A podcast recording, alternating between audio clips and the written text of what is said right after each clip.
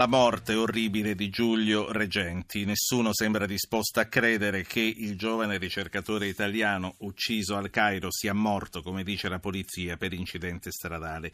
Gli evidenti segni di tortura che sono stati denunciati dal procuratore e la reazione immediata e forte del governo italiano fanno pensare a qualche cosa di diverso e che forse non ci hanno nemmeno raccontato del tutto. Io saluto Simone Pieranni, che è caporedattore esteri del Manifesto, il quotidiano comunista con il quale Regenti, sotto pseudonimo, collaborava. Buonasera Simone, benvenuto.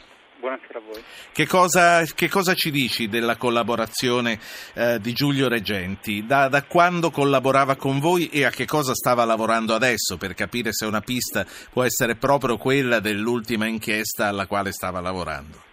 Allora, intanto Giulio con noi eh, collaborava come eh, fanno molti altri studiosi, professori, ricercatori, dottorandi che stanno in giro per il mondo e che per vari motivi, anche per affinità o per simpatia o per conoscenze, diciamo, scrivono poi eh, per noi.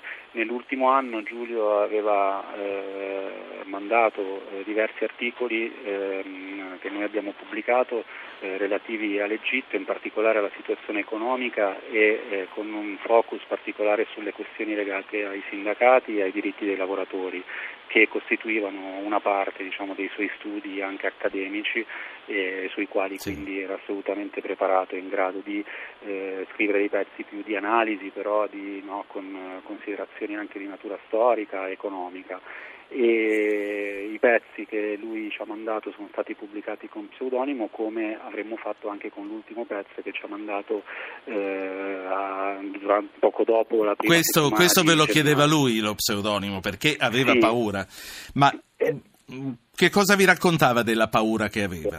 No, guarda, allora il rapporto che io personalmente avevo con lui è stato prevalentemente via mail e le sue richieste erano di usare uno pseudonimo eh, perché appunto i temi che eh, trattava eh, potevano in qualche modo, questa è una mia considerazione perché dal suo punto di vista nei miei confronti ha sempre solo chiesto uno pseudonimo senza specificare le ragioni, anche perché poi si tratta di persone che entrano in collaborazione con noi attraverso collaboratori più fissi che abbiamo in varie zone del mondo, trattandosi però di argomenti delicati perché avevano a che vedere con la repressione eh, dei movimenti sindacali dei lavoratori eh, è evidente che l'utilizzo di un pseudonimo certo. cercava di assicurargli la possibilità poi di effettuare anche i suoi studi guarda, a livello anche istituzionale. Io, io, devo dirti una cosa, noi oggi abbiamo cercato al Cairo eh, più di una persona, più di un testimone, abbiamo chiamato anche eh, nostri collaboratori che come. Eh, faceva Giulio con voi ogni tanto ci fanno dei commenti per zapping, abbiamo sentito una grandissima paura da parte di, queste, di tutte queste tre persone, non una, tre persone che abbiamo cercato, naturalmente non fa faccio i nomi, ma ci hanno liquidato con dei non insistere per favore, come se tra l'altro avessero la sicurezza di essere intercettati. Hai presente mentre parlavano con noi, ma vorrei che lo capissero anche i nostri ascoltatori perché l'impressione che abbiamo avuto oggi qui in redazione è che veramente l'aria sia irrespirabile da questo punto di vista.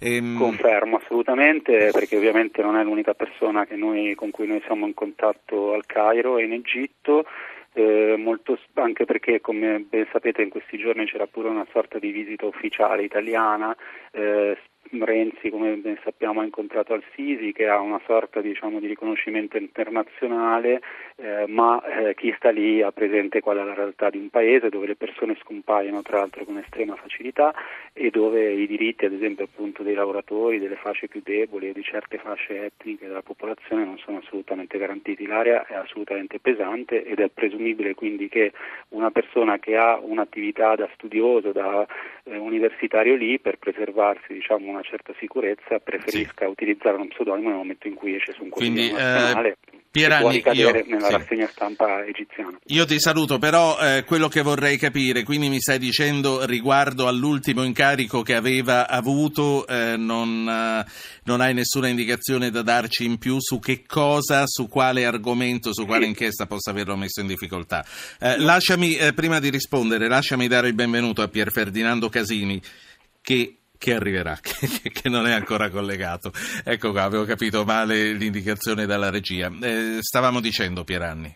Sì, io non, ho, non so, no, ovviamente non ho la certezza né eh, sinceramente il sospetto che eh, l'articolo che lui ha spedito a noi possa avergli creato alcun problema, però non, la, l'articolo eh, verteva principalmente sulle eh, organizzazioni dei sindacati indipendenti che stavano organizzando tutta una serie di scioperi in Egitto con molte difficoltà a causa appunto Senti, eh, è possibile, come sto leggendo adesso sulla home page del giornale, che ehm, a metterlo in grandi difficoltà sia stato il cellulare con dei contatti, fra virgolette, sospetti, cioè eh, contatti con i fratelli musulmani e magari magari chi l'ha anche torturato volesse sapere la ragione di questi contatti. Si può, si può pensare tutto, tu hai qualche elemento per pensare che sia vera questa cosa? Allora, io sono stato tutto il giorno purtroppo eh, al telefono con eh, altre persone di altri media, quindi sto aspettando ancora eh, l'articolo dove faremo il punto eh, sulle indagini. Io posso solo immaginare che una persona che si occupa di certi argomenti possa avere assolutamente delle fonti che magari per un apparato certo. repressivo come in questo momento la polizia militare e la polizia egiziana possono essere diciamo,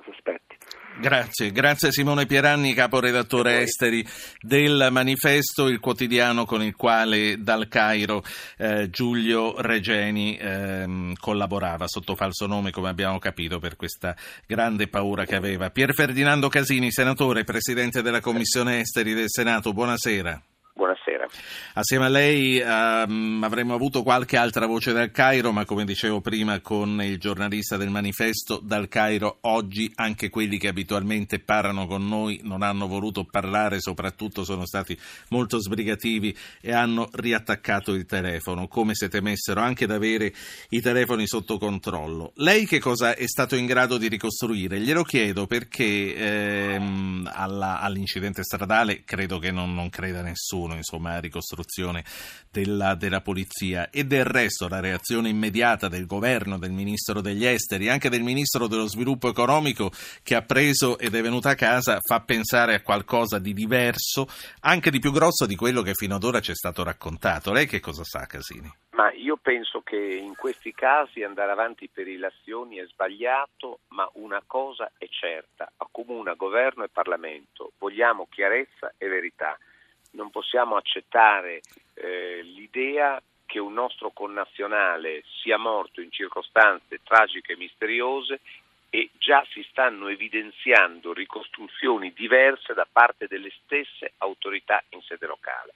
Per cui è chiaro che la situazione non è lineare, è chiaro che non è, è semplice da ricostruire, ma noi vogliamo che ci sia un'autorità indipendente e comunque che ci sia una collaborazione tra gli inquirenti egiziani e eh, esperti anche che siano italiani rappresentativi della nostra realtà perché vogliamo che ci sia chiarezza e verità. Eh, francamente, eh, sì, lei lo ha detto, eh, mi spoglio dei miei panni di Presidente della Commissione Esteri come singolo cittadino, anch'io eh, vedo tutto salvo che chiarezza in questa vicenda. Non penso proprio che un incidente stradale sia la causa del decesso del nostro connazionale e penso e mi auguro che due paesi amici come l'Egitto e l'Italia non vogliano compromettere le loro relazioni così buone e così intense perché non c'è collaborazione in, nel caso di un'indagine giudiziaria così delicata. Mi sembra che la reazione della Farnesina anche del nostro ministro Guidi sia stata decisa, chiara, tempestiva. Quindi ha fatto, ha fatto bene a interrompere la missione con gli imprenditori il ministro Guidi? Credo che sia stato un gesto eh, che eh, ha dimostrato subito agli egiziani quanto per noi è importante avere la verità, semplicemente la verità, naturalmente per quanto si possa ricostruire la verità, eh, noi non è che siamo così eh, eh, ingenui da pensare che questo è un processo eh, che immediatamente possa portare a una ricostruzione eh, chiara e limpida immediatamente, ma ci deve essere la volontà di farla. La volontà. La volontà sì. è un elemento essenziale per arrivare alla verità. Io... Se non c'è volontà, non ci sarà mai verità. Io ho un primo ascoltatore che vuole parlare con noi di questa vicenda, ricordo anche a altri che volessero farlo di mandare un messaggio con il loro nome al 335 699 2949. Sta per partire il TG1 i cui titoli faremo sentire in diretta, ma intanto vorrei che Carlo cominciasse a parlare. Buonasera Carlo. Salve, buonasera. Prego. tanto complimenti della trasmissione e un saluto anche all'onorevole Casini. E, mh, volevo portare una testimonianza relativa a un, amico missionario che eh, operato al Cairo per tanti anni e che recentemente è stato espulso dal Cairo per aver scritto un articolo su famiglia cristiana. Quindi c'è una repressione anche per quella che è la, la stampa e la critica così della politica non solo economica e internazionale ma anche quella locale. Parlava appunto di un missionario che è stato espulso dall'Egitto per un articolo su famiglia cristiana. Padre Luciano Verdoscia, un missionario che attualmente sta a Foggia e che praticamente... Quindi, una, quindi a, testimonianza, a, testimonianza, del clima che c'è. Eh, una sola cosa, su cosa aveva scritto questo reportage? aveva criticato il, il, nuovo governo e il ribaltamento che c'era stato appunto, e la repressione che subivano eh, militanze cattoliche che operavano, cristiane che operavano in quell'ambito pur facendo un'opera di missionariato perché lui sì. stava costruendo semplicemente una casa per accogliere i bambini disadattati che stavano nell'immondezzaio del Cairo.